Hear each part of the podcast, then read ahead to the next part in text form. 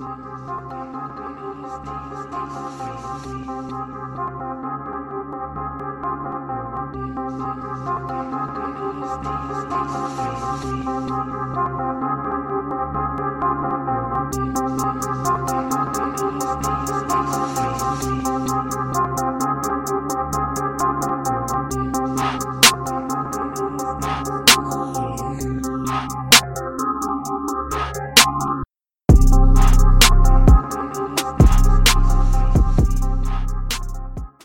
Cześć czołem, witamy Was w tym okrutnie gorącym dniu. Jeśli jest u Was powiedzmy mniej niż 15 stopni, napiszcie. Cześć Karol. Cześć Michał, dzień dobry. Jak, jest gorąco u Ciebie? No jak na skandynawskie standardy to gorąco, ale jeszcze, jeszcze do zniesienia. A jeszcze kilka tygodni temu trzeba było odśnieżać. Strasznie dziwną no. pogodę tam macie. To prawda. Właśnie, Karol, ty w akcie desperacji wybierzesz się do Toronto na finał, czy już nie będziesz aż tak fisiował za granicą? Nie, niestety już nie. Myślałem o tym. Myślałem, żeby zostać do końca finałów, no ale y, w ogóle ten wyjazd był trochę zbyt spontaniczny i też no, no gdzieś tam w grze to było, ale ostatecznie zdecydowałem, że wracam do, do domu. Wolałem zapytać, bo jakbym się znowu obudził, że pojechałeś, to był zniesmaczony mocno. Dobrze, Karol. Przejdźmy do może newsików.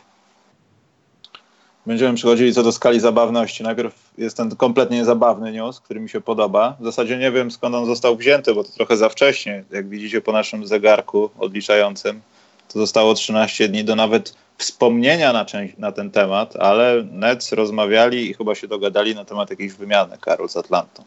Tak, to prawda. Y, ja się nie tyle cieszę, że Nets kombinują i próbują i knują, ale bardzo dobrze znalazł się tam Taurian Prince, że się trochę wymiksował z tego czegoś, co się nazywało talentowane Atlanta Hawks. I chciałbym, żeby zagrał tam jak najlepiej, miał jak najlepszą rolę i może nie był od razu w pierwszej piątce, ale z nim na pewno ta powiedzmy pozycja combo, nawet gdzieś tam trójka jest naprawdę ciekawa w obronie. Jeśli Nets utrzymają dobre podpisy też. Nie wiem, Karol, masz jakieś zdanie? Tak, mam zdanie. Dobry, dobry deal dla obu drużyn. To jest taki typowy deal, który, który oglądasz go z różnych stron i myślisz sobie, że jest dla, dla obu drużyn biorących w nim udział dobry. No bo Brooklyn schodzi z, z 18 milionów kraba w tym, w tym roku, schodzącego kontraktu i, i teraz będą mogli, będą mogli podpisać jedno, jednego max zawodnika, no, max, max zawodnika, a gdyby nie podpisali D'Angelo Russella, to mają pieniądze na dwa max kontrakty, czyli robią to, co chcieli zrobić. Chcieli tego lata być aktywni na rynku wolnych zawodników i, i prawdopodobnie będą. Czy im się to uda, czy nie, to się okaże. Prince, ma, jest, Prince jeszcze jest na, na debiutanckim kontrakcie, on zarobi za te rozgrywki 3 miliony z kawałkiem, czyli niedużo. A z kolei Atlanta, Atlanta, która która się przebudowuje, mocno przebudowuje, będzie mieć aż trzy wybory w pierwszej rundzie tegorocznego draftu, ósmy, dziesiąty oraz siedemnasty. A jeszcze jak dodasz do tego, że w drugiej rundzie będą mieć 31, 41, 35, 41 i 44, no to wiesz, masz sześć wyborów w nadchodzącym drafcie, to są rzeczy, którymi możesz handlować, to są rzeczy, które to są po prostu zawodnicy, których możesz wybrać i ich ogrywać, a tych zawodników w drugiej rundzie wiadomo, że nie masz obowiązku podpisywać, że moim zdaniem deal bardzo dobry dla obu stron. Atlanta się rozwija, a Brooklyn chce przypuścić atak na wolnych agentów. Ja to bardziej patrzę personalnie. Za jakoś krabem za specjalnie nigdy nie, nie przepadałem, a Prince'a oglądałem jeszcze w Panam Games, jak jeszcze nie był w NBA i jakoś tak jakoś tak zostało, ale Woj atakuje, to mi się podoba. To też z drugiej strony jest coś. Jeszcze sezon się nie skończył, a tam już Woj, bomba za bombą. To jest coś. I tak jak właśnie, Karol, jak wspomniałeś na propos tych drużyn, które mogą dać nawet dwa maksymalne kontrakty, to myślisz, że coś się może stać na przykład na linii Bradley, Bill, Kemba Walker z Nets? Bradley Bill? Bradley Bill jest pod kontraktem. Ale czy coś się może stać? Ja nie mówię o podpisywaniu, tylko ja mówię, e, że... Słuchaj, no, y, interesujemy się NBA nie od wczoraj i wiemy, bo wiesz, że coś... Karol, przepraszam, bo miejsce na dwa maksymalne kontrakty to jedno, ale moment taki, gdzie możesz coś tam powymieniać i porobić i niby niejako zabierasz coś z tego miejsca, no to drugie i to też można traktować jako wykorzystanie tego miejsca w jakiś sposób po prostu. No tak, ja, ja nie myślę raczej, no, nie, myśląc o, o rzeczach, które się wydarzą tego lata, y, Bradley Bill nie jest w top, y, powiedzmy, 10 nazwisk, o których myślę, że będą ruszone. No ale no, wszystkiego możesz się spodziewać po tej lidze, po tych zawodnikach. Dobrze. To w takim układzie, Karol, drugi news. Ja bym nazwał to konkursem Kto kogo szybciej oszuka.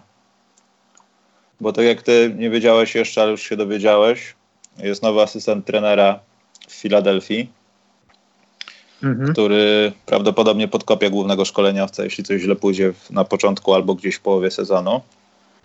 I też po drugiej stronie jest zatrudniony Frank Vogel, który ma dwóch dobrych w zasadzie dwie dobre osoby, które mogą samodzielnie objąć zespół, czyli Jasona Kida, który będzie zarabiał kosmiczne pieniądze jak na asystenta i Lionela Hollinsa teraz, tak?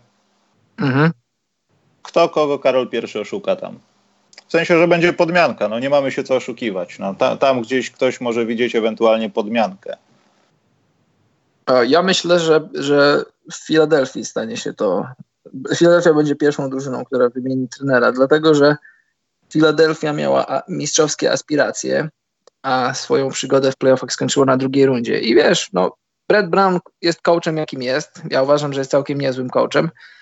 Zawsze się może zastanawiać, czy jakiś inny trener mógłby zrobić coś więcej z tym składem. Być może tak, być może nie, ale też myślę, że, że już taryfa ulgowa dla, dla Browna się skończyła. Te lata tankowania, te lata ogrywania młodych ludzi. Tak jak sam Joel Embiid powiedział, proces się już kończy albo się już skończył, teraz już jest czas wygrywania. I myślę, że, że Brown jeszcze ma ten kredyt, to znaczy ma jeszcze go trochę. Jeżeli Philadelphia będzie grać dobrze, nie będzie się do czego przyczepić, no to zostanie na stanowisku. Ale wystarczy, że gdzieś tam mu się powinie noga, tam już będzie Ime Udoka, bo powiedzmy, nie powiedzieliśmy, że Ime Udoka z San Antonio po latach asystentury w San Antonio przenosi się na, do roli asystenta głównego trenera, tego pierwszego asystenta w Filadelfii. I tak myślimy, myśleliśmy sobie z Michałem, rozmawialiśmy przed programem, że to jest taki naturalny krok dla Udoki przed objęciem stanowiska głównego trenera. I pewnie jak rozmawiali o pracy, pewnie jak Udoka się godził na tę pracę, to, to pewnie coś takiego zostało mu przedstawione, bo ja trochę się zdziwiłem, że odszedł San Antonio, bo z kolei wydawało mi się, że jeżeli Greg Popowicz skończy karierę, a wydaje mi się, że tego już jesteśmy bliżej niż dalej, to Udoka będzie takim na, naturalnym spadkobiercą tego wszystkiego, co nauczył się w San Antonio pod Gregiem Popowiczem, więc myślę, że myślę, że to się wydarzy w Filadelfii, ale też bardzo ciekawa sytuacja jest teraz w Lakersach, bo masz Franka Vogela, który pokazał na przykład w Indianie, że jest całkiem niezłym trenerem, a z kolei w Orlando pokazał, że, no, że ma pod sobą... Nie do końca. Nie do końca właśnie. I ma, ja nie wiem, tak zastanawiam się, czy w historii naszego interesowania się koszykówką y, była taka sytuacja, że masz trenera, zostaje zatrudniony trener z jakimś tam nazwiskiem, ale jako dwóch, jako dwóch asystentów zatrudnia się ludzi, którzy nazwisko ma, nazwiska mają na pewno nie mniejsze, a czy większe, to można się zastanawiać i, i to są takie trochę dwa, tak żartowaliśmy sobie z Michałem, takie dwa straszaki dla Fokela. Jak, jak będziesz pracował dobrze, to będzie dobrze, a jak nie, to masz za sobą dwóch gości, z których każdy może z dnia na dzień przejąć pracę głównego trenera. No, też już mówiliśmy o tym bardzo, wiele, bardzo dużo razy jeśli prowadzisz skład, w którym gra LeBron James, no to musisz się liczyć z tym, że, że pierwszego dnia, jak siadasz na, na fotel głównego trenera, to ten fotel już jest może nie gorący, ale już jest ciepły. I no, no to, to, i to też jest, Karol, kwestia tego, że to może być jak w tym głupim takim memie, że z, chyba z, z kreskówki ze Spidermana, jeden pokazuje, dwóch Spidermanów takich samych jeden pokazuje na siebie palcem.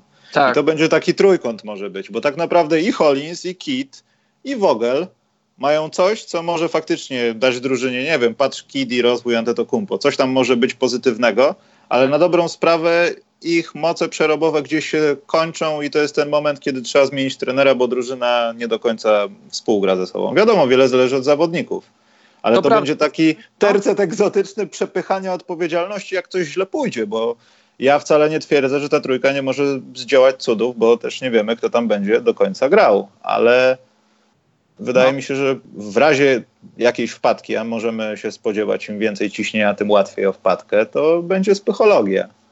Będą brzydkie rzeczy ale Magic Johnson. Może nie aż tak brzydkie, ale brzydkie. No wiesz, Lakers są na świeczniku i zawsze będą. My sobie tutaj żartujemy, ale faktycznie to może pójść dobrze i na, cała ta trójka, ona może ze sobą dobrze współpracować, no bo słusznie wspomniałeś, że Kit, Kit stoi za, za skokiem rozwojowym Janisa, nie możemy o tym zapominać. Z kolei Hollins jest, jest uważany, no prze, poza tym, że jest dobrym trenerem, ma niezły warsztat. Pamiętajcie, przypomnijcie sobie, że z Brooklyn Nets miał niezłe, niezłe wyniki, z Memphis też miał niezłe wyniki. Też jest uważany za, za takiego players coacha, takiego, który... Poza tym, przepraszam, Karol, bo y, przypomniało mi się właśnie teraz.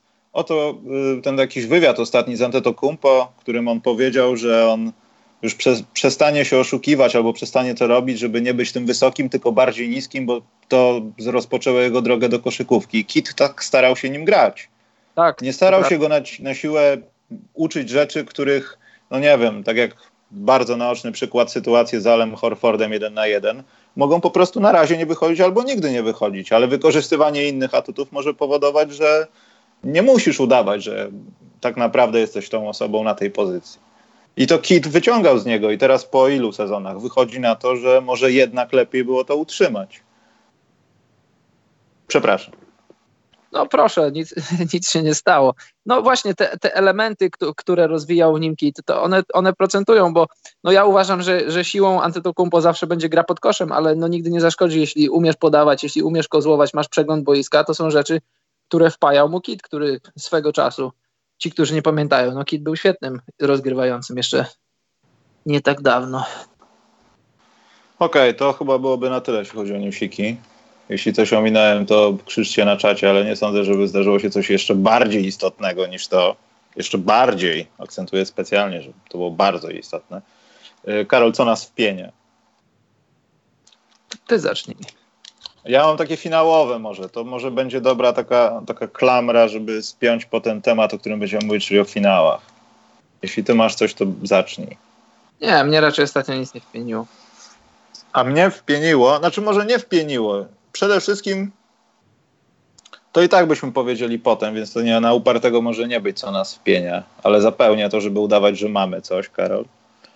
E, ta sytuacja z tym panem mniejszościowym współwłaścicielem Golden State Warriors i Kylem Lowrym trochę mnie tak, nie chcę powiedzieć wyprowadziła z równowagi, ale trochę tego nie rozumiem. Albo nie potrafię zna znaleźć odpowiedniej argumentacji, żebym to zrozumiał. Bo rozumiem wszystko. Kontakt w jakikolwiek sposób, taki jaki został zaprezentowany i wszyscy to widzieli, kwalifikacja stuprocentowa. No nie będę używał wyrazów, ale jak ktoś oglądał odpowiedni film, to pojedli, popili to i nie wchodzisz na halę. Nie ma opcji nawet, że ratuje ci jakiś status społeczny, koneksję, to ile milionów rzuciłeś drużynę. Nie, po prostu poszedł won. Natomiast e, nie chcę tutaj mówić o podwójnych standardach, ale gdyby Drake nie był raperem i stanął tak naprzeciwko Karego, tylko byłby bogatym człowiekiem grzebał mu we włosach, to myślisz, Karol, że Silver wyszedłby i przeprowadził konferencję prasową, dlaczego liga jednak dożywotnio go nie zawiesza tylko na rok? Bo myślę, że na pewno.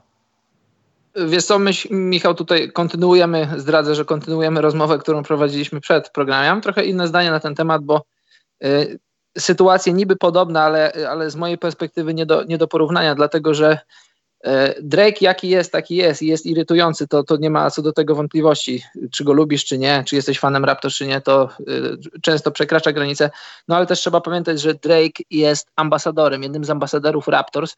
I taką mam swoją cichą teorię, że, że Raptors dają przyzwolenie tego, dlatego że już wpłynęły dwa oficjalne pisma od Bucks i od Warriors, żeby a, utemperować go, a dwa, w, ostatni, w ostateczności nawet i pozbawić go tego miejsca w pierwszym rzędzie. Raptors tego nie zrobili, więc być może jest jakiś cel w tym, co się dzieje, ale trzeba też pamiętać, że on e, wyciąga jakiegoś tam kłaka z włosów Stefa Karego, ma jakiś tam beef z Raymondem Greenem, tylko że prawda jest taka, że to wszystko zostaje na parkiecie, bo nawet po tym meczu drugim oni się spotkali na jakiejś kolacji, był Draymond Green i, i już byli kumplami. Oni się znają, oni się lubią i Drake wchodzi z nimi w interakcję, to jest prawda, tylko że nie takie jak ten człowiek z Kylem Laurem, to znaczy nie ma tam żadnego zagrożenia, nie ma tam żadnej agresji, nie ma tam żadnej złości, raczej ta, ten taki beef to, jest, to są rzeczy takie, wiesz, takie trochę na pokaz, takie trochę hollywoodzkie. Y, no, Drake, jak to przystało na gangsta rapera, przynajmniej na takiego się kreuje, musi być taki trochę twardy. I dochodzi tam do jakichś tam spięć, ale to są, wiesz, to są takie pluszowe spięcia, takie, takie dla zabawy ani, ani Steph nigdzie tam później w internecie, ani w wywiadach nie miał żadnego żalu do, do Drake'a. Draymond, jak to Draymond parę słów powiedział, ale, ale generalnie oni się spotkali kilka godzin później i, i spotkali się w dobrej atmosferze. Dlatego nie porównuję tej sytuacji do sytuacji z Laurym, bo jak oglądaliście to, to Laury rzucił się po piłkę, co miał, do czego miał prawo. Wylądował w trybunach, y, co też się zdarza, no a ten człowiek ni stąd, ni zowąd pchnął Laurego. I wiadomo, ten kontakt to nie jest jakiś zagrażający zdrowiu czy życiu. I, i, i to jest to, ale też ja jestem tu zawsze mówiłem, jestem all in, jeśli chodzi o zawodników nawet jeśli siedzisz przy parkiecie, nawet jeśli masz dużo pieniędzy, jesteś nie wiadomo kim, to nie masz prawa wchodzić w interakcje cielesne z zawodnikami, bo, no bo dajesz, po pierwsze dajesz zły przykład i ty, kogoś pchniesz delikatnie, a, a, innym razem ktoś może się pojawić, no wiadomo nie w hali, bo jest lepsza ochrona i wszystko, z nożem czy z jakimiś słownymi utaczkami. Mówię wielkie nie dla, dla wszystkich interakcji z zawodnikami. Przychodzisz na mecz, jesteś jak w teatrze, jesteś jak, jak, jak w kinie, jesteś jak nie wiem gdzie, masz przychodzić i, i podziwiać tych ludzi i ani z nimi nie dyskutować, ani nie wchodzić z nimi w żadne żadne interakcje. Y, wiesz, i tam na początku się mówiło, żeby skasować tego człowieka dożywotnio, to ja się akurat z tym nie zgadzam, no bo wiesz, y, idziesz do więzienia, y, wyroki dostajesz tam dwuletnie, trzyletnie za różne rzeczy, to, to, to dożywotnio to trochę było za dużo. Ten rok zawieszenia, to, to ja uważam, że taka jest adekwatna kara do, do tego, co zrobił No jeszcze Sowita kara finansowa. Tak, jeszcze kara finansowa. Yy, wiadomo, że to jest taki, że to jest, idzie przykład, żeby, żeby przede wszystkim ludziom związanym z klubą, bo z klubami, bo ten człowiek był w jakiś tam sposób związany z Warriors, ma jakiś tam, nie wiem, czy procent, czy promil, czy poniżej procenta, czy powyżej, ale jakieś tam delikatne udziały w klubie Warriors, więc być może wydawało mu się, że może więcej niż regularni fani, yy, nie może. No i tyle z mojej strony na ten temat. Okej, okay, to przechodzimy do finałów NBA, Karol. Może najpierw pogadajmy o tym, co się wydarzyło w meczu numer 3. Nie wiem w zasadzie, jak to opisać. Znaczy, ja wiem, kłopoty ze zdrowiem, ale to też jakoś pokazało, że nawet gdyby Warriors mieli tego Thompsona, albo powiedzmy, nie wiem, nie chcę powiedzieć, że był Lunej na boisku, ale nawet jeśli byłaby jakaś lepsza rotacja pod koszem, nazwijmy to, to Toronto i tak było w takim gazie w tym meczu, że no jeśli w tej trzeciej kwarcie nie udało im się tego ukraść, to praktycznie no, nie było szans na to, żeby uratować ten mecz. I czy to już jest Karol pod ścianą, pod ścianą, czy, czy wraca Clay Thompson i będzie za tydzień jeszcze dalej seria finałowa? Bo w sumie 7 spotkań to wypadnie jeszcze jakoś za tydzień, to nas siódme chyba.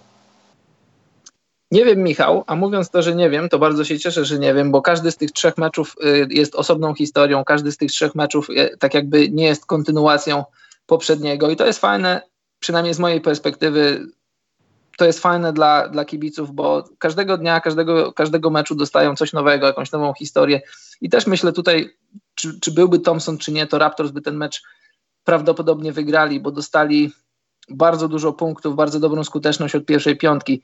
Nikt nie miał mniej niż 17 punktów na, przy dobrych skutecznościach. Raptors trafili 17 trójek z 38 oddanych. Dobrze bronili.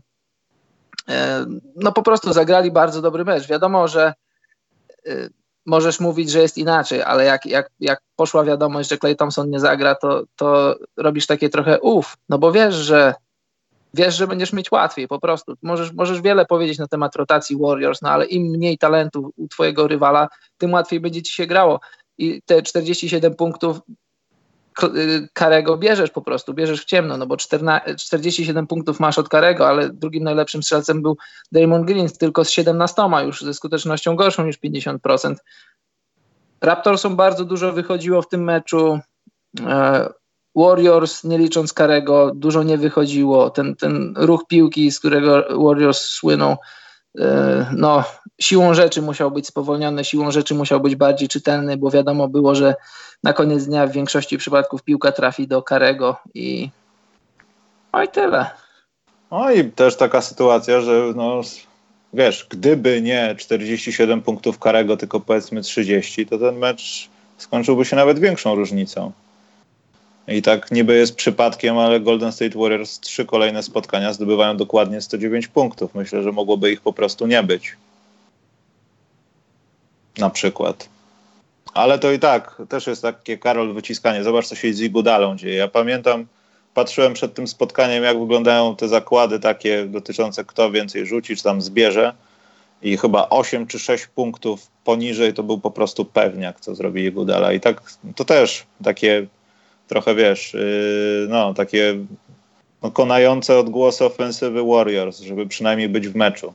Bo o jakimkolwiek gonieniu czy tam współzawodniczeniu w tym spotkaniu nie było mowy. I jestem ciekaw, jak oni podejdą do meczu numer 4, bo to już myślę, że jest Karol pod ścianą. A, jeszcze... Toronto to Toronto, ale to u siebie to jest pod ścianą, Karol. Zanim odpowiem na to, co mówisz, to taka mała dygresja na temat obstawiania, żebym nie zapomniał. E, też jeśli chodzi o indywidualne występy. Po, po całkiem niezłym meczu do Markusa Kazinsa jego, jego wskaźniki poszły w górę i tam bukmacherzy sugerowali, że, że Kazin zagra niezły mecz. Jak dla mnie to był pewniak, że tego meczu nie zagra, bo wiadomo, że przychodzisz po kontuzji i masz tam 24, no nie, więcej, 48 godzin na to, żeby się, żeby odpocząć, żeby, żeby wejść w mecz. Wiadomo, że jak masz zwiększoną rolę, to, to nie zawsze to wychodzi i też wiadomo, że tak mi się wydawało. Byłem przekonany, że Mark Gasol zagra bardziej agresywny mecz, co, co zmusi Kazinsa do cięższej pracy i, i to, to się stało. Cztery punkty i, i trzy zbiórki po double-double z meczu drugiego. To było takie trochę to był taki trochę prezent od, od bookmacherów. Ale wracając do twojego pytania, yy, no tak, można tak powiedzieć. Jeśli, jeśli nie są jeszcze super pod ścianą, to już zbliżają się w stronę ściany, bo, no bo to jest mecz do wygrania dla Warriors teraz. Jak, jak wygrają, jak teraz Warriors wygrają, to cały czas y, Raptors mają przewagę własnego parkietu, jadą do własnego domu na mecz piąty. Jeżeli przegrają, to mecz piąty może być już ostatnim meczem finału, dlatego to, jest, to już jest must win dla, ten mecz jest must win dla Warriors. I wiesz, będzie grał Clay, ale my nie wiemy w, w, jakiej formie jest Clay. Mięsień to jest mięsień, też już o tym mówiliśmy wiele razy. To, to, to jest taka rzecz, że jak wrócisz za wcześnie, to możesz usiąść, usiąść na, na ławkę przez następne 2-3 tygodnie, czyli że już nie będziecie w serii. Clay musi do tego podejść y, rozważnie i myślę, że to, to był dobry ruch ze strony Kera i sztabu medycznego, że że posadzili Kleja na, na, na ten mecz trzeci. Może delikatnie go poświęcili, a może nie, bo też nie wiemy, jak Klej, nawet zdrowy Klej, czy półzdrowy Klej, jakby ten mecz zagrał. Dobry ruch moim zdaniem i teraz, teraz jest no, piłka po stronie Warriors, dosłownie ich przenośni. Będą potrzebować zdrowego Kleja, a czy, czy od meczu drugiego do czwartego ten, ten jeden mecz przerwy to, to wystarczy, żeby ten mięsień zregenerować? Tego ja nie wiem, ale się nie mogę doczekać, jak to będzie wyglądało. Czy sam Steph i sam Clay i Draymond Green wystarczą? No, w 2015 roku wystarczyło do mistrzostwa, ale też yy, złośliwi przypomną, że Kevin Love nie grał, że Kyrie Irving był kontuzjowany. Jestem bardzo ciekaw, jak, jak Warriors wyjdą na ten mecz. Jak w ogóle się ten mecz zakończy. Jak on będzie wyglądał, to, to, jest, to jest, wiesz, to jest sprawa drugorzędna. Kto ten mecz wygra? Okoliczności, o, o okolicznościach to sobie będziemy rozmawiać tak e, w zaciszu domowych pieleszy, bo najważniejszy jest wynik, bo tak jak mówisz, no ja się, ja się zgadzam, bo tak na początku powiedziałem, że częściowo, ale teraz kiedy się nad tym zastanawiam, to tak, zgadzam się. Warriors są pod ścianą. Warriors są pod ścianą, bo, bo na, nawet jak wygrają ten mecz, to jeszcze nie, nie odzyskują przewagi własnego parkietu. Wszystko się może wydarzyć w Toronto. Jak Toronto to wygra, no to historia finałów pokazuje, że można wyjść z 3-1. Nie jest to łatwe, nie zdarza się to zawsze, ale Warriors dobrze wiedzą, że, że 3-1 można roztrwonić. No, nie mogę się doczekać Karol Memów z Embidem, że z tej konferencji prasowej, że co tak, chcę tak. powiedzieć na temat tego meczu, chcemy uniknąć sytuacji 3-1 z finałów. A wiesz, y, taki temat mi się teraz przypomniał, może nie, nie, nie aż tak bardzo do co nas spienia, ale raczej do, y, do, do czegoś takiego, żeby trochę otworzyć ludziom oczy bo wielcy fani Warriors teraz płaczą, że, że kontuzje, że różne rzeczy. Poczekaj, tylko... poczekaj, poczekaj, poczekaj, wielcy kto? Są tacy? E, no, myślę, że są. Nie chcę, Karol, nikogo obrażać. Miałem to szczęście i znam dalej tą osobę. Nie widziałem, już mówiłem wielokrotnie o takim moim koledze Pawle, pozdrawiam, który wierzył w Warriors od kiedy wychodził pierwszy prawi, prawdziwy Magic Basketball. On zawsze no wierzył, że co roku ten draft obróci się tak, że w końcu Warriors, potem już były głupie żarty, że Warriors w finale, wiesz, status takiego Clippers, wiecznego takiego no niepełnosprawnego zespołu. I, I to jest jedyna osoba, którą znam.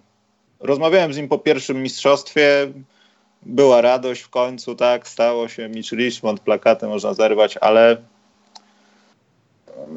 ale nie wierzę, żeby żeby prawdziwi kibice to byli tacy, którzy przyczepili się do drużyny po zespole mistrzowskim. Dobrze, o. no to pozdrowienia dla Pawła i dla, dla ludzi, którzy wsiedli na wagon, e, wsiedli do pociągu Warriors, do pociągu, który już pędził.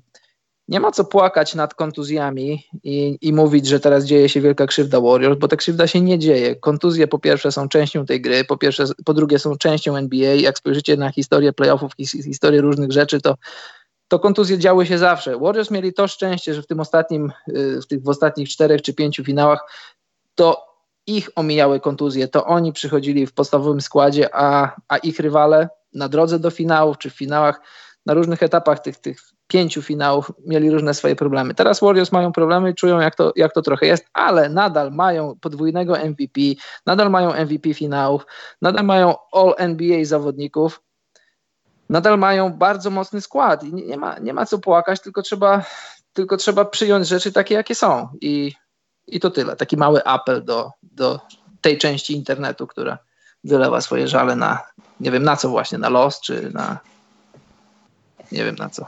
Znaczy ja też nie chciałem obrazić ludzi, którzy wskakują, może ktoś tak lubi, no ja poza tym zawsze lepiej wsiąść na wagon czegoś w koszykówce niż interesować się innymi sportami. Po prostu.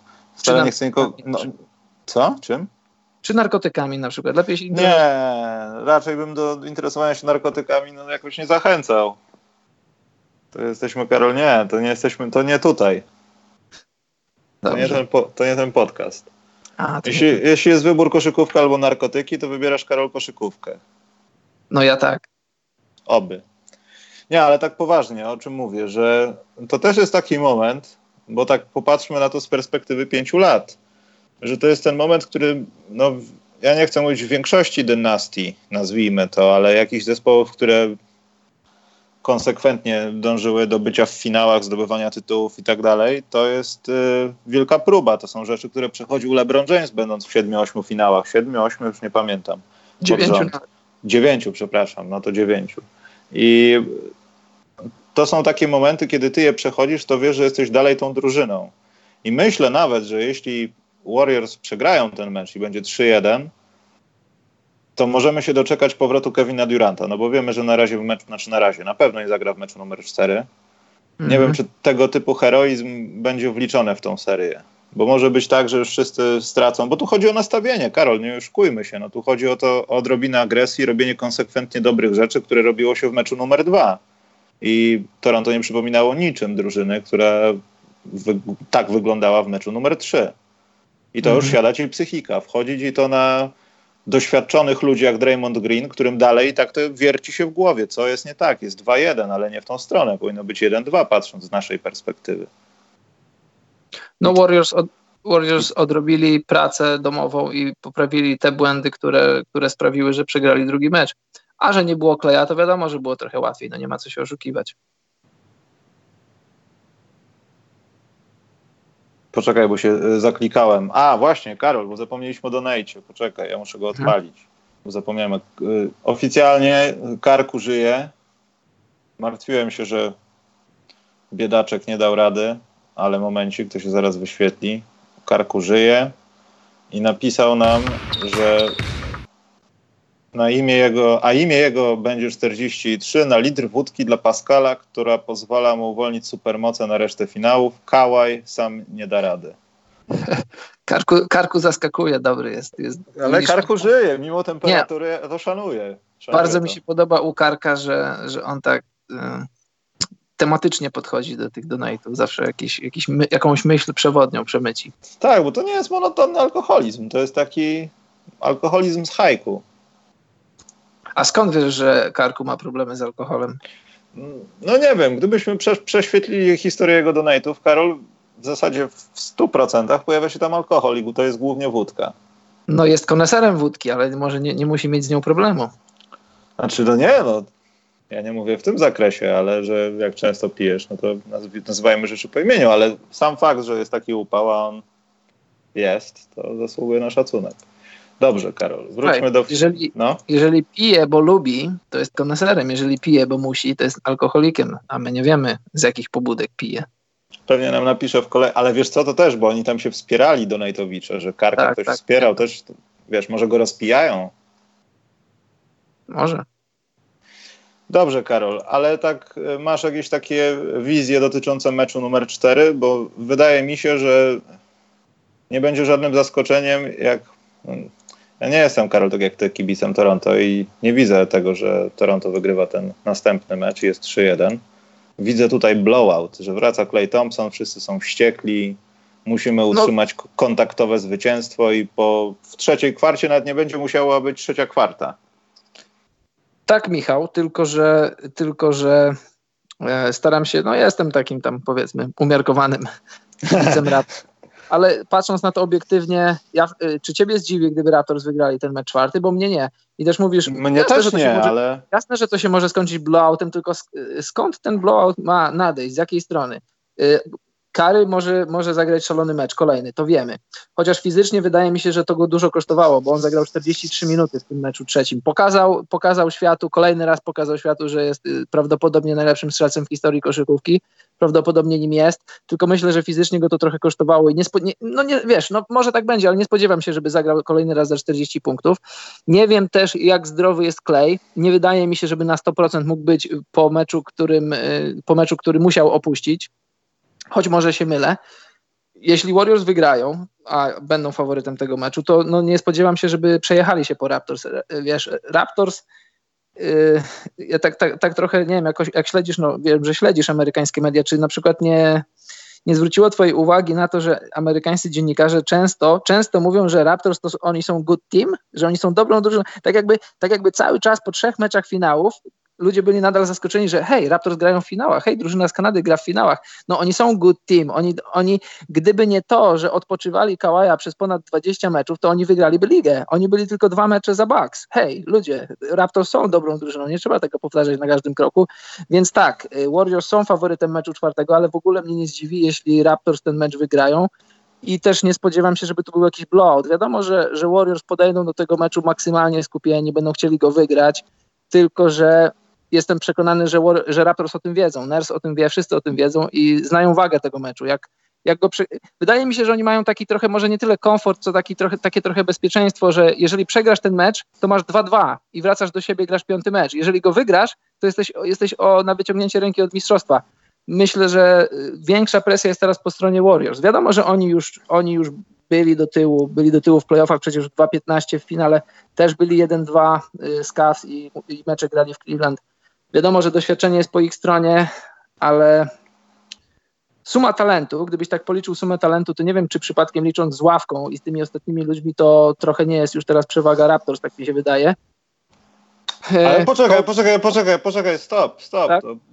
W poprzednim albo w przedostatnim programie dostaliśmy pytanie porównujące skalę talentu Toronto względem poprzednich zespołów, które miały przyjemność grać mhm. sobie w finale z Warriors i ty, ty powiedziałeś, ja chyba też potwierdziłem to, ale nie byłem do końca pewien, ale nie chcę kłamać, nie pamiętam, y, że Raptors właśnie chyba nie są najlepszym przeciwnikiem, a jednocześnie widzimy rzeczy, które dzieją się na Warriors, które czasami są po prostu obrzydliwe, bo ich zajeżdżają w obronie. Już nie chcę się zgłębiać w szczegóły, ale to ja czasami... pamiętam, wiedziałem.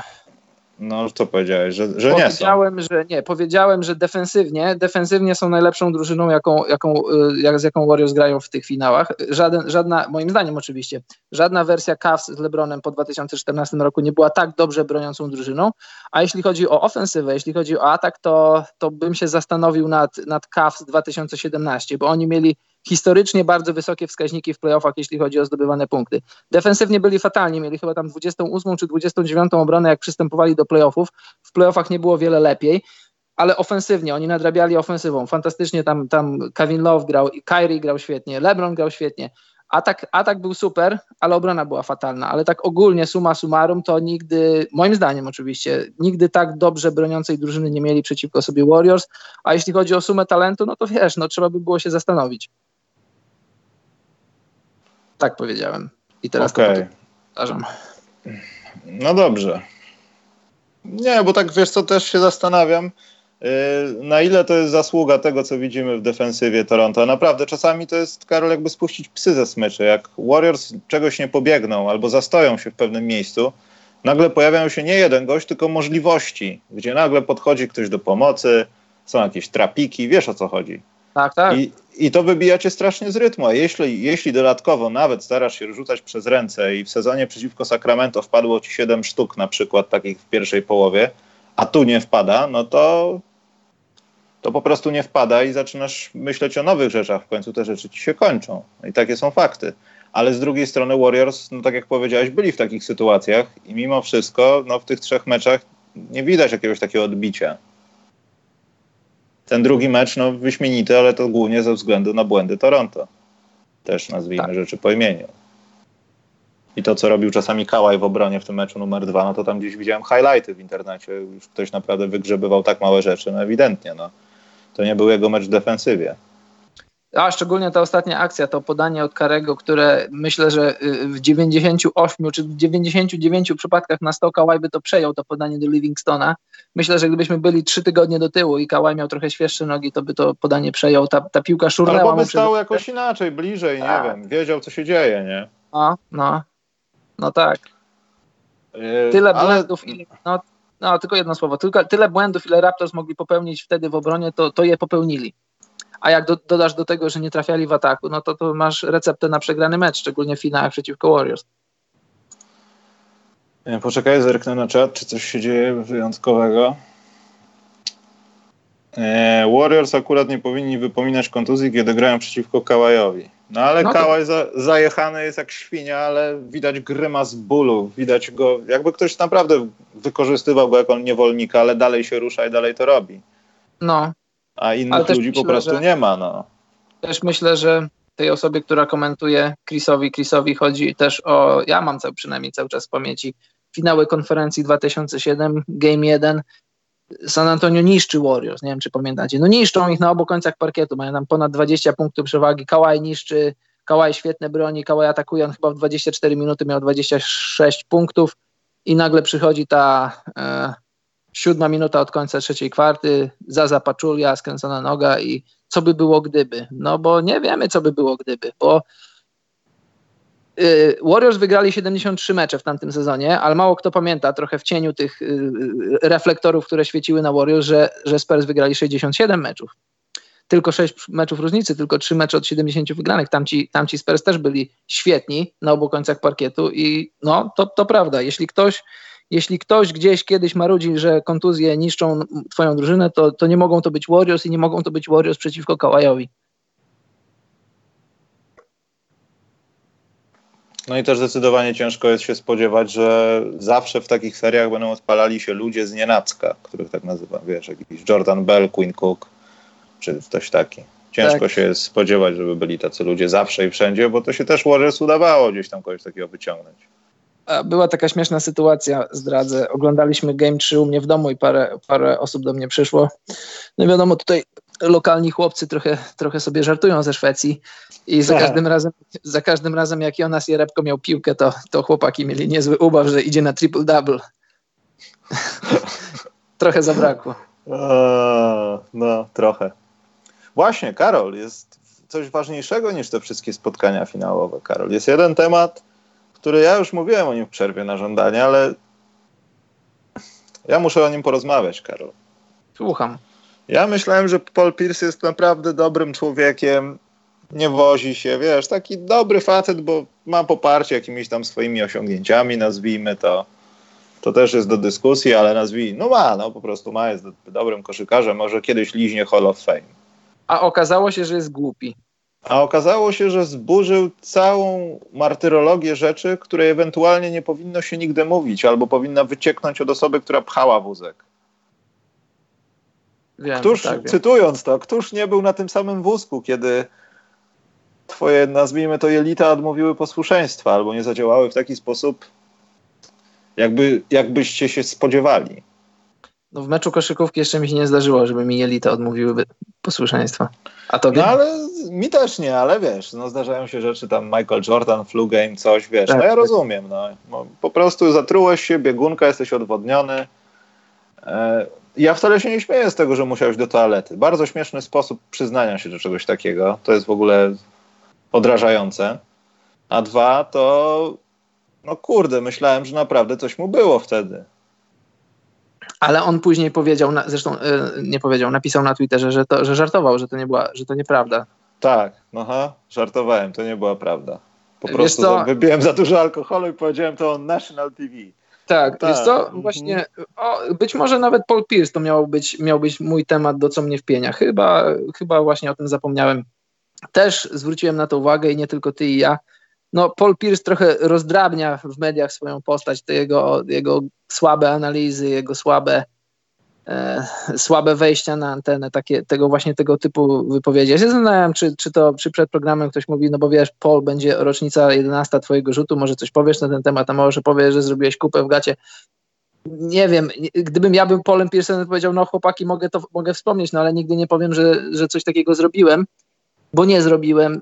Nie podoba mi się Paul Pierce jako dziennikarz i myślę sobie, że, że, że długo już nie będziemy go oglądać w mediach, bo, bo ogólnie takie jest odczucie, że Paul Pierce jako dziennikarz nie robi dobrej pracy, nie wygląda dobrze, jego analizy nie są ani wnikliwe, ani ciekawe, ani mądre. No nie, bardzo lubiłem Paula Pierce'a jako zawodnika, bardzo, naprawdę bardzo go lubiłem. A teraz jak słucham, słucham go, to, to jest mi wstyd za niego, jakby był członkiem mojej rodziny, a, a no nigdy nie był, nie jest. Prawdopodobnie nie będzie, bo musiałbym się ożenić z jego córką, a tego nie zrobię. Więc no, no, no przykro patrzeć na, na, te jego, na te jego wypowiedzi. A nawet jeśli to nie jest prawda, to powinien sobie darować, bo to tylko jest pożywka dla, no, nie chcę powiedzieć miliarda, ale dla dużej ilości y, żartów na ten temat. To po prostu nie będzie miał spokojnego życia przez kilka lat. Nie chcę no. wymyślać jakichś rzeczy, że będą za nim wołać obsraniec czy coś, wiesz. No, nie taki żart, nie w tym miejscu. No i tak, podejrzewam, bardzo... że to prawda, Karol, jest niestety. A nie, że... Wiesz co, ja myślę, że nie, bo, tym, bo Celtics grali wtedy na biało, to chyba byłoby widać. No, może byłoby widać, ale też ja pamiętam tą sytuację jako taką, że y, on nie do końca normalnie szedł. To nie było tak, że nagle sobie chodził, chodził, chodził, chyba usiadł na ławce i go wózkiem odwieźli. Nie, chyba naprawdę coś mu było. Chociaż nie pamiętam dokładnie tej sytuacji. Pamiętam tylko moment wózka i moment powrotu. Także tyle. Karol, przejdźmy może na chwileczkę przed pytankami do finałów Polskiej Ligi. Ja muszę powiedzieć to jeszcze raz. Jest mi wstyd, bo myślałem, że się do trzech gra. To jest best of seven. Bardzo dobrze. Nawet Karol wiedział. No, ja to wiedziałem. Mogłeś się mnie zapytać. A oglądałeś to w ogóle? Ten nie, no ostatni no, mecz? Nie, nie oglądałem. Kompletnie? Muszę znowu ci raportować? Zaraportuj. Więc Karol było tak, że przez kupę czasu Anwil Włocławek już myślał na ten temat, gdzie impreza za dwa dni, czy tam za trzy z pucharem, bo już nam jednego zwycięstwa brakuje w takim razie. Aż tu nagle, i to trwało gdzieś do trzeciej kwarty. I po trzeciej kwarcie no nie wskazywało to wiele na poprawę sytuacji. Były jakieś oznaki światła w tunelu. No ale w końcu w czwartej Torunianie się obudzili, dwie sekundy czy trzy sekundy przed końcem Aaron Cell rzucił game winnera, w zasadzie taki dagerek to był. Słyszałem. Naprawdę bardzo dobry to był Karol mecz. Nie działo się za specjalnie jakichś wielkich rzeczy sędziowskich, skandali i tak dalej, więc to był fajny mecz. Pan Ryszard Łabędź był komisarzem. Takie rzeczy. No i Toruń wygrał jednym punktem 83-82 i jest 2-2 Karol. Mhm. Natomiast jeśli byłbyś ciekaw, jaki jest Karol Gruszecki Watch, to zagwiszcz i powrócimy do tego działu po meczu numer 5. Mhm. Nie, wiesz co, Karol, Karol y, ma kłopoty z pozycją czasami, a jak już mu jeden nie wejdzie, drugi nie wejdzie, wiesz jak jest. Chcesz poprawić, nagle pojawia ci się a. fik, 1-7 w meczu, nie, Masz w głowie liczby wtedy już niestety. Tak, i już wtedy wiesz. Dany Green miał wsparcie moralne od Szaka, no to Karol Guszecki musi, musi od jakiegoś, jakiegoś swojego guru dostać wsparcie. Poza tym fatalne osobiste Karola. Wiesz, 4 na 8, będąc graczem na tej pozycji, no to jest słabo. To znaczy, że albo coś cię boli, albo jesteś skatowany, albo po prostu nie wpada dzisiaj i koniec. A myślę, że Karol stóweczkę to może być jak Stef Kare dawać co mecz. Kacpa to może potwierdzić, ale rozumiem, że są gorsze mecze. Mam nadzieję, że Karol nie będzie musiał gwizdać po meczu numer 5, który będzie chyba 9, to jest jaki dzień tygodnia? Niedziela. W niedzielę. O 17 mhm. chyba. Także Muszę... Karol pe... nie obejrzysz Dobrze. pewnie znowu, więc nie wiem. Nie, chyba nie. Ale muszę powiedzieć jedno zdanie sprostowania do tutaj zostało słusznie powiedziane na czacie. Serdecznie dziękuję za czujność. W sezonie właśnie tym, w tym finale konferencji 2017, kiedy Kawhi dostał kontuzji, to nie był ten historyczny sezon, kiedy Warriors wygrali 73 mecze. To się stało w sezonie wcześniej, ale i tak było dobrze, i tak, i tak to się wpisuje w to, co chciałem powiedzieć, bo Warriors wygrali 67 meczów, a San Antonio 61, więc raptem o 6 mniej, a sezon, w którym Warriors wygrali 73 mecze, a San Antonio 67, to się wydarzyło rok wcześniej.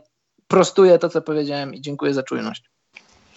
Ja to dziękuję, że ktoś nas słucha. To wynika z tego, Bardzo że ktoś słucha tego na żywo. Słucha i słucha analitycznie. I, no, nie, nie ze, ze, zrozumieniem. Gitara. Bardzo dobrze. Bardzo dobrze.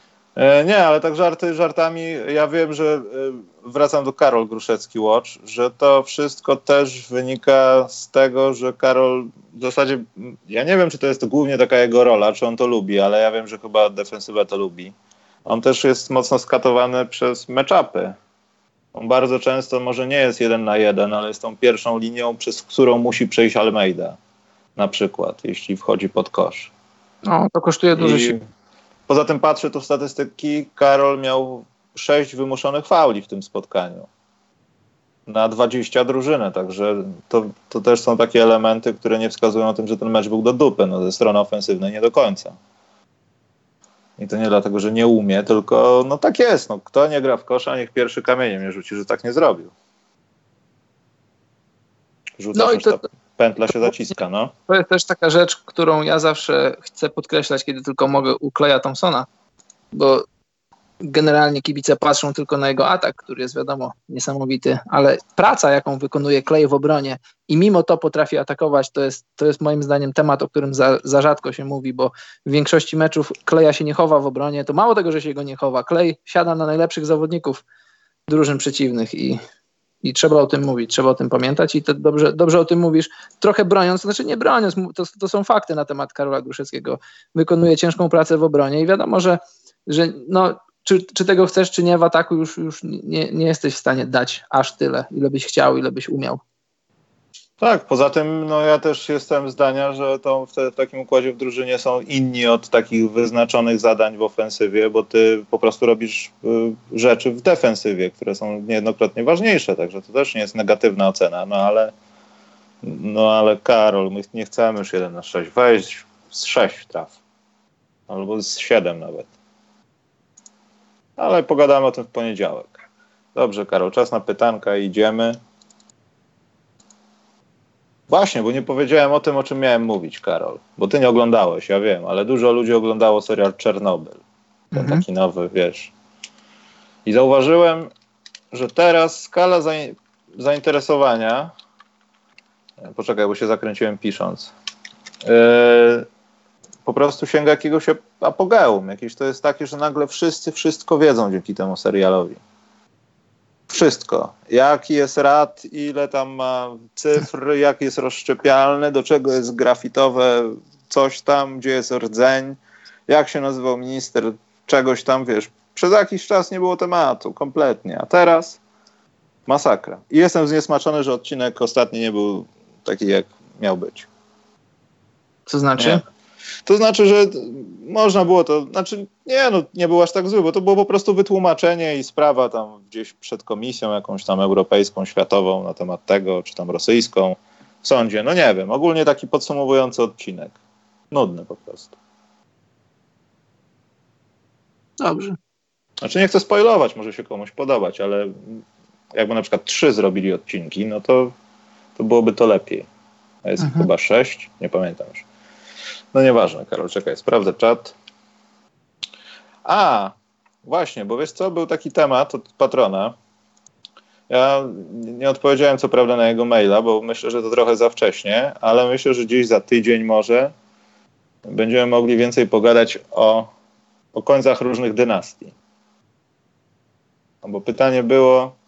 Był taki serial Dynastia kiedyś w TVP się skończył. Oj, był, był. To tak. E, że pytanie dotyczyło różnych dynastii, wieszcząc porażkę Golden State Warriors, porównując okoliczności, w jakich skończyły się poprzednie e, Bulls Lakers i czy teraz również się na to zanosi. Ale myślę, że to chyba bliżej wyniku końcowego o tym pogadamy, bo, bo będzie przynajmniej podkładka o czym. Co nie zmienia postaci rzeczy, że tak i tak mogą się rozpaść. No. Znaczy rozpaść. Wiadomo, kto gdzie podpisze. Tak. Zają do kadry Mistrzostw Świata. Jak sądzicie? Wiesz co, nie tak dawno, znaczy nie tak dawno, no 15-20 lat temu, krótko, bo krótko, trwało to kilka lat w trakcie Dream Teamu, ale był chyba taki niepisany obowiązek, że zapraszało się kogoś z NCAA. Był to wtedy Christian Lettner na przykład. Tak, no ten pierwszy, ten pierwszy Też Duke. Dream Team z 2000, z 2000, z 92 roku, oni mieli obowiązek, żeby jakiegoś młodzieżowca w cudzysłowie oczywiście, gościa z, z uniwersytetu pobrać. A później na przestrzeni lat y, ta, ta, ta, to, to było niepisane, bo już później FIBA, FIBA nie robiła żadnych problemów y, no, Amerykanom, ale no był taki, jest taki niepisany taki zwyczaj. W 2012 był Anthony Davis, y, w 16 nie pamiętam kto. Ty pamiętasz? Nie, nie, 2012 to był Anthony Davis, a w 16 no teraz nie pamiętam. Słuchaj, ja generalnie jakoś nie spędza mi to snu z powiek, ale jestem za tym, jest, jest w NBA tyle talentu, że jestem za tym, żeby w pierwszej kolejności zabrać tych 11 powiedzmy takich, którzy się najbardziej nadają, którzy najbardziej pasują, a jeśli gdzieś tam brakuje, to pobrać młodzieżowca. Y, no wiesz, Zają to jest trochę kategoria inna, no bo też już mówiliśmy wiele razy, że sama jego fizyczność trochę rozbudza, rozbudza nasze zmysły i można by było ewentualnie zrobić dla niego wyjątek, ale co do zasady to jestem za tym, żeby najpierw szukać, selekcjonować wśród zawodników NBA, a dopiero potem ewentualnie kogoś z NCAA pobrać. Przy czym daję gwiazdkę, że jednak Zajona to bym zobaczył bardzo chętnie w reprezentacji. No ja już pomijam to, że ja to się nie mogę doczekać Kanady i tej grupy śmierci też zresztą, gdzie Australia jest, Litwa. To też będzie fajna sprawa. Kanada. A, Kanada, no to jest Kanada, to chciałbym zobaczyć jak to funkcjonuje, wiesz, ten projekt ich jest dosyć krótki, ale oni jako reprezentacja naprawdę mogą dużo zwojować i naprawdę chciałbym, żeby zaszli gdzieś dalej. Aczkolwiek na Australia, no to tam myślę, że oni, oni sobie gładko poradzą i to też jest dobry straszak na USA. Oni mają chyba gdzieś szansę spotkać się dopiero nie wiem, półfinale, dosyć późno. Słuchaj, ja myślę, że wcale nie będzie gładko, bo jak spojrzysz, ja nie wiem jak to będzie wyglądało od strony coachingowej, ale no Nick Nurse daje pieczątkę, że, że jakoś to będzie wyglądało. Jak spojrzysz na sam talent, to ja uważam, że talent Kanady jest bardzo porównywalny do talentu, do talentu Australii. Mówiąc to wiem, że Ben Simmons się wybiera i wszyscy inni z NBA też się wybierają. No, nie, no stety czy niestety, bo wiadomo, że ktoś będzie, ktoś będzie musiał zostać w domu, bo to jest grupa śmierci. Masz Australię, Kanadę, Litwę. Senegal. I i Senegal. No to trzy drużyny, z całym szacunkiem dla Senegalu, a trzy drużyny powalczą o dwa miejsca, żeby wyjść. To, to, to już na dzień dobry wszystkie te mecze to są o wyjście z grupy, to mecze są na, no, mecze na noże. Ja jestem tak. bardzo ciekaw. No, chciałbym zobaczyć y, z całym szacunkiem dla moich litewskich kolegów, których mam kilku, no chciałbym zobaczyć, żeby Australia i Kanada wyszły z grupy kosztem, kosztem Litwy i Senegalu, a no i ja już sobie ostrzę zęby na te mecze. Australia, Kanada, Kanada, Litwa, Kanada, Litwa, y, Australia, to będzie coś. Tak, też będziemy musieli, Karol, poroz, po, pogadać po prostu o tych drużynach, bo może nie o, który, o których się da pogadać, na przykład z Europy kilku, może zrobimy takie preview. Poza tym ten setny program, Karol, się zbliża. Koło fortuny jest nieuniknione. Poczekaj, ja się pytam, czemu nie ma Bookera w kadrze? A czemu miałby być? No właśnie, czemu Na tej być? pozycji jest, jest chyba trochę jak na razie dla niego za wąsko. E, czy coś więcej o treningu naszego w Atlancie? Czy może już coś wspominaliśmy? Nie, Bartku, nie wspominaliśmy, ale też za bardzo nie ma o czym wspominać, bo poza kilkoma zdjęciami, jakimiś tam wypowiedziami, że tak, tak, tak, ekstra trening, wszystko dobrze, to ani widu, ani słychu. Tam gdzieś mówi się o tym, że może liga letnia zbliżająca się, ale to chyba nie jest na razie y, pewna sprawa, także no, trzeba czekać. A mowa jest oczywiście o Marcelu, Marcelu tak, Ponice. Tak. No ja też nie, nie, mogę powiedzieć, nie widziałem żadnych rzeczy poza tym, co ktoś mi opowiedział, a to zawsze jest odtwórcza rzecz, nie, ma, nie, mam, nie mam własnego zdania na ten temat. Ja widziałem go na Pucharze, widziałem go w trakcie sezonu kilka razy.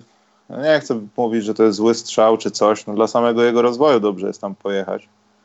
Natomiast yy, no, nie wyglądał w grze. Momentami nie wyglądał w grze w tej drużynie. Miał swoje dobre momenty, ale jakby nie był w grze. To nie zależało od tego, że jest po prostu do bani, tylko nie był w grze. Coś tam, nie wiem, w Arce nie do końca yy, funkcjonowało pod jego grę może, nie wiem. No, no właśnie, to jest taka rzecz.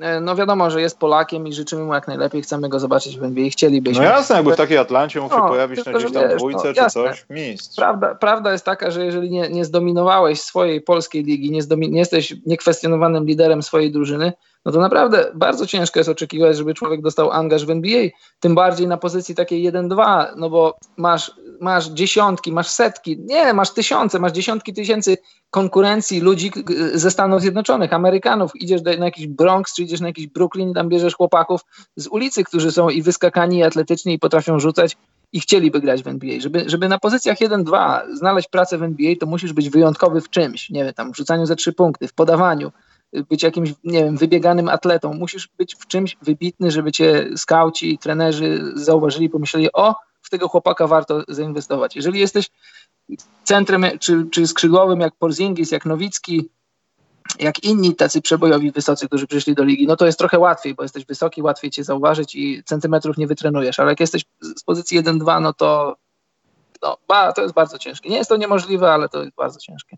Ale też, Karol, nie ukrywajmy, że to nie każdy może sobie pojechać i o, być na treningu też. A to, to oczywiście, to jasne. To myślę, że trochę tam było poparcie jakimiś tam swoimi kanałami, ale agent i tak dalej, A, ale to, to tak. też musiało być poparte, no dobra, widzieliśmy go, więc niech przyjedzie, się pokaże, to wiesz, to, to też jest jakieś może docenienie, no.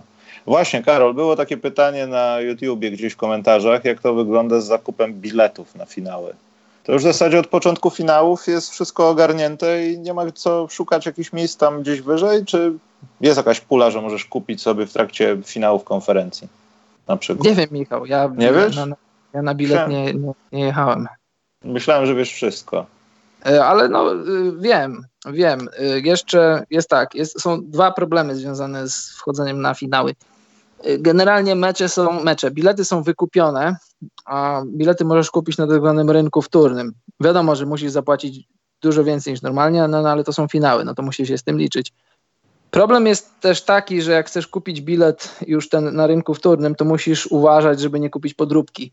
Jeżeli pierwszy raz jedziesz na NBA, to możesz się dać oszukać, bo nie wiesz jak bilet tak fizycznie, jak ten papier wygląda, no, przede wszystkim jak on wygląda, jak on jest, e, tak, tak mówię, no, fizycznie skonstruowany, bo ktoś może dać ci świstek i powiedzieć, że to jest, że to jest bilet na mecz NBA, a on tym biletem nie będzie. I właśnie prasa, prasa w Toronto donosiła, że przestrzegała ludźmi przed tym, że, że jest dużo fałszywek, dużo ludzi oferuje bilety, a, a tych biletów w zasadzie nie ma. No, ja nie widziałem wolnych miejsc. Nie widziałem wolnych miejsc w Toronto, żeby usiąść. Wiem, że na, tak jak mówiłem w ostatnim podcaście, że siedziałem w sektorze, który, który był zarezerwowany dla, dla szeroko rozumianych ludzi związanych z Warriors i akurat koło mnie było wolne, no ale to tylko z racji tego, że nie wiem, że powiedzmy, powiedzmy ta osoba może gdzieś tam w jakimś tam y, takim, wiesz, jakimś VIP lounge y, zabalowała, ale była wewnątrz areny. A, a jak to jest z takimi innymi biletami, to wiem, że jest bardzo ciężko, bo są raz, że są wykupione, a dwa, że no po prostu jest duże zainteresowanie, ludzie chcą być na tych meczach. Dobrze. E, poczekaj, sprawdzę, może jakieś pytanko jest. Nie, na temat Polaków, kto następny po Gortacie, to nie możemy tak negatywnie zacząć, znaczy zakończyć programu. Także sorry, nie odpowiemy na to. Chyba, że no Karol pewno, coś, coś tak, radosnego z tego wyciągniesz. Tak, na, ja na, pewno nie ja, na pewno nie ja i Michał. Znaczy, ja bym wolał, żebyś za mnie nie mówił. A ty jeszcze się szykujesz do draftu? No, ja no. nie, ja jeszcze nie... Wiesz co ja robię tym misiem? To nie jest Słuchaj. moje ostatnie słowo. No, jeśli ty nie mówisz ostatniego słowa, to ja też nie, bo trójka z rogu jest jeszcze bardziej ceniona niż kiedyś. No dlatego nie wiem, dlaczego sam się tak krytycznie wyeliminowałeś. Ale tak poważnie, jeśli chodzi o Polaków, to chyba no, w przyszłym roku nie mamy się co nawet zastanawiać nad tym. Chyba, że naprawdę Marcel dostanie szansę od Hawks i będziemy musieli zjeść monitory za to, co powiedziałem. E, ale nie wiem, gdzieś tam celuję bardziej w postaci ala Filip Siewruk. To już cały czas powtarzamy te same nazwiska. Pan Gołek, bardzo ciekawy młody zawodnik, ale też na takiej kolidującej trochę pozycji. Z Balcerowskim, no nie wiem, to też jest taka sytuacja, że on chyba jeszcze nie jest Sportingnisem i to chyba jeszcze jakoś nie nęci zespołów NBA.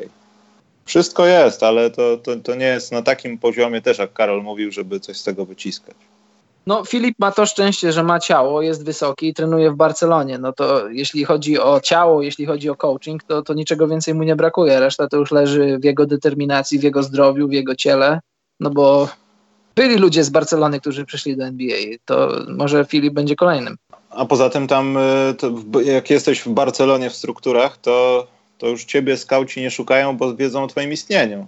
Prawda, to prawda. Trochę inaczej się patrzy na te różne Reale Madryt, Barcelony i inne wielkie kluby, no bo, no bo to jest pewny rynek. Tam 15 punktów, jak zdobywasz w lidze hiszpańskiej, to wiadomo, że to, to jest 15 punktów. A jak zdobywasz 15 punktów w jakiejś lidze y, takiej trochę egzotycznej, no to pokaż highlighty, pokaż jak grasz, no bo przyjeżdżają ludzie do Finlandii, robią sobie statystyki, porzucają po 28 punktów a później szukają pracy i znajdują ją powiedzmy w drugiej lidze włoskiej, czy gdzieś tam w jakiejś drugiej lidze francuskiej. No liga lidze nierówna, a hiszpańska jest najlepsza, więc no, super, super rekomendacja.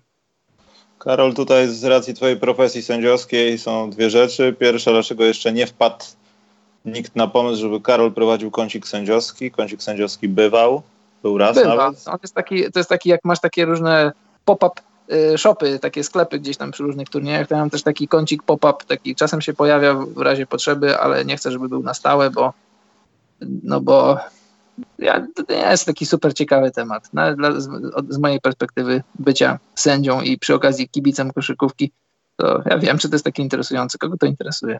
Karol jest po prostu jak taki Hulk z komiksów, że jak on dosiągnie jakiś taki level, że już nie da rady, to on zamienia się w kącik sędziowski i, tak. i, I, to po prostu się dzieje, ale to nie ma w ogóle sposobu, żeby to pomierzyć. Yy, ale też druga sprawa to może jakiś polski sędzia w NBA, Karol.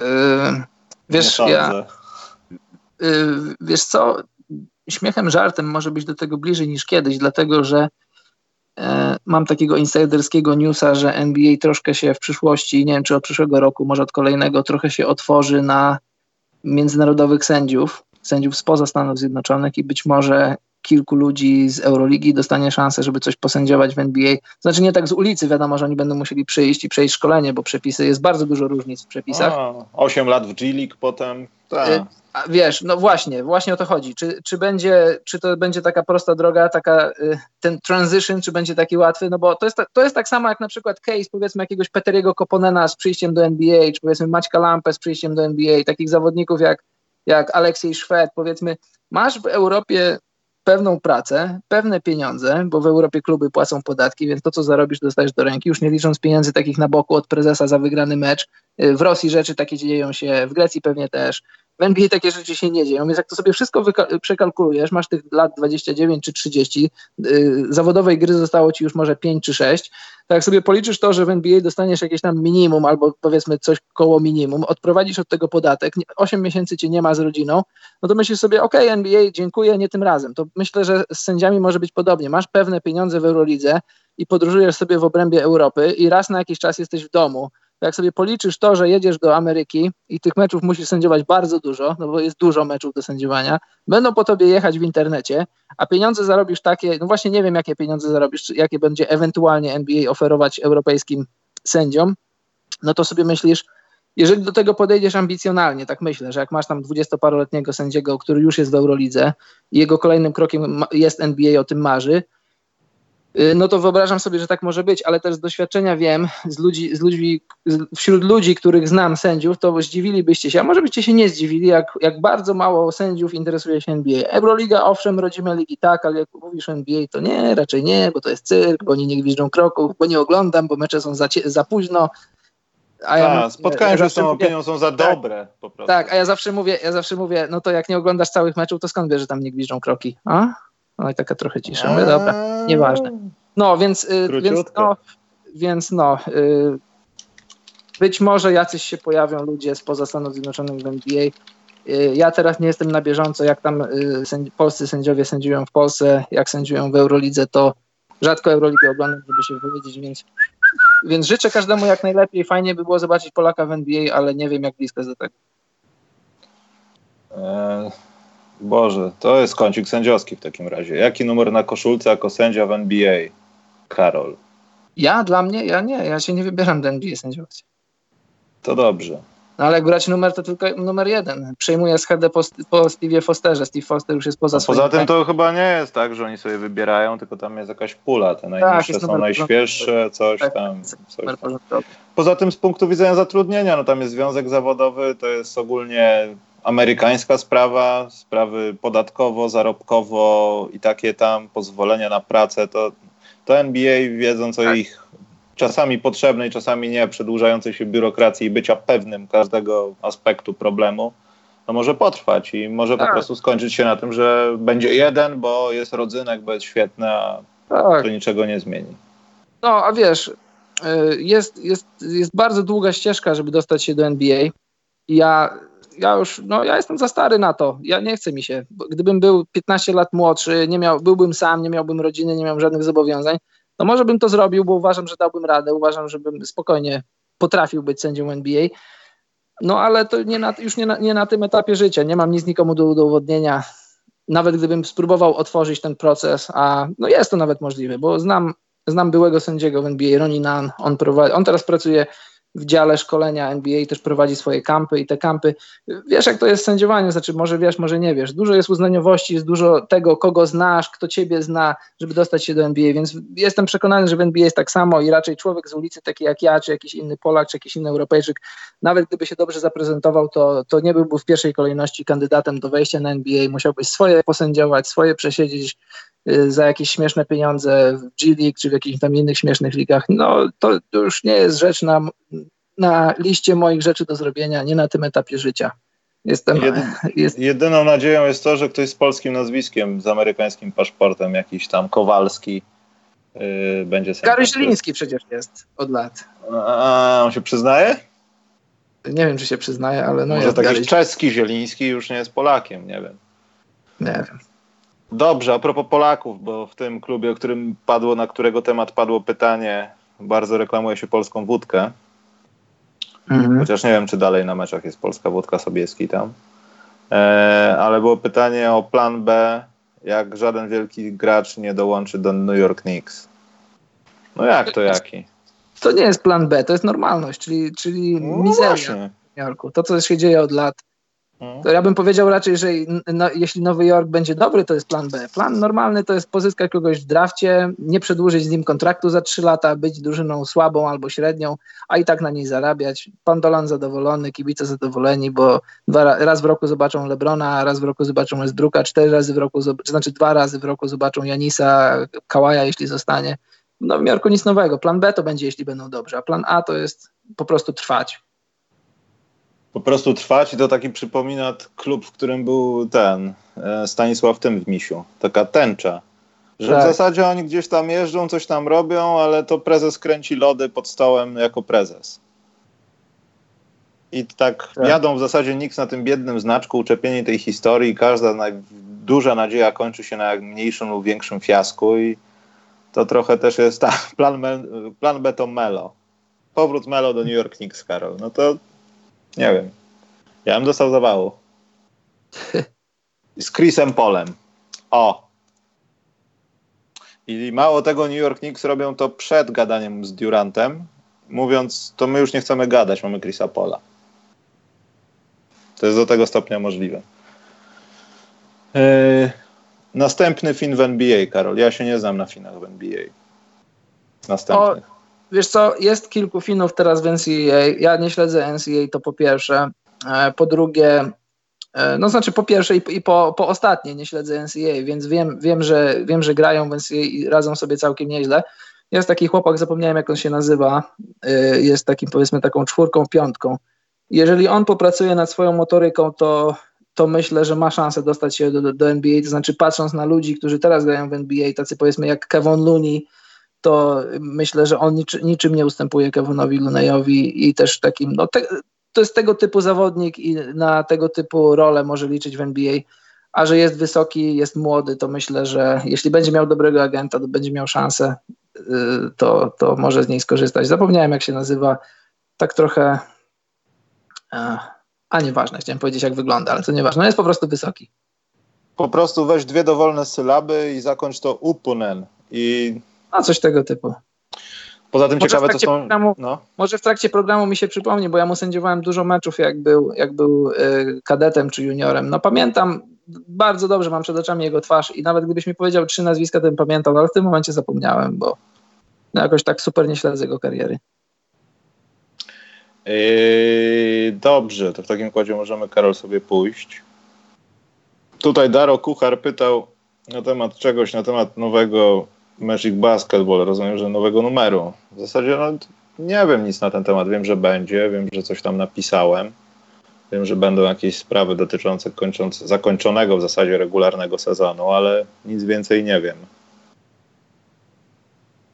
No i wiem, że ma być w czerwcu. No to, to, to jest chyba oficjalna informacja na Facebooku. Także tego. Dobrze, Karol, to się ukręcamy. Będziemy pewnie w poniedziałek. Może uda się od, odciągnąć kacpę od rozjeżdżania zwierząt gdzieś na Mazurach. Chociaż Czyli wiem, dalej, że... dalej rozjeżdża. Tak, on, on najpierw zrobił to, zabolało go, zrobił to drugi raz, było eee, a za trzecim to już skręca, wiesz, celując w cel, podejrzewam. Nie, żartuję. Nie było, nie, nie, było, go, nie było go dzisiaj, bo, bo rozmawiałem z nim wczoraj i gdzieś tam jechał, także też chyba, chyba im bliżej kampów, nawet to ciężko będzie się z nim jakoś złapać, bo myślę, że będzie aktywnie uczestniczył. Kampów Marcina Gortata oczywiście.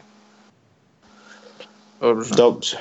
Karol, to w takim układzie do następnego wszystkim. Wpadajcie na naszego Facebooka, na Patronite'a, na Donaty. Jak widzicie, Karku, nawet mimo różnych używek potrafi używać donate'ów, więc nie jest to trudne. Wsparcie dla nas jest bardzo łatwe. Tak. Nie wiem, co jeszcze, Karol, mogę powiedzieć. Muszę życzyć, coś jeszcze. życzyć wszystkim zdrowia. Żeby było chłodniej i żeby u was w domu grat nie padał, żeby nie było nagłych gradobić, żeby wasze auto nie przypominało kabrioletów po weekendzie. Tego wam życzę i sobie również. Trzymajcie się i Powiedziałeś, żeby grat nie padał. Ja tak sobie w pierwszej, w pierwszym, w pierwszej myśli pomyślałem, że jakieś takie stare, brzydkie samochody spadają. Nie, Wiesz, gra... nie, a, nie, nie, nie. To nie jest zawsze gratem. Szanuję jak zawsze gratem. Na YouTubie sprawdźcie sobie jak coś, ale, ale nie, nie. Grat, w sensie takie lód, lodowe kulki, Karol. Tak, tak, jasne. Obiło mi się kiedyś o uszy, dosłownie. No dobrze, Michał. Dziękuję za dziś i Państwu też dziękuję za słuchanie i do następnego i dobranoc, mili ludzie.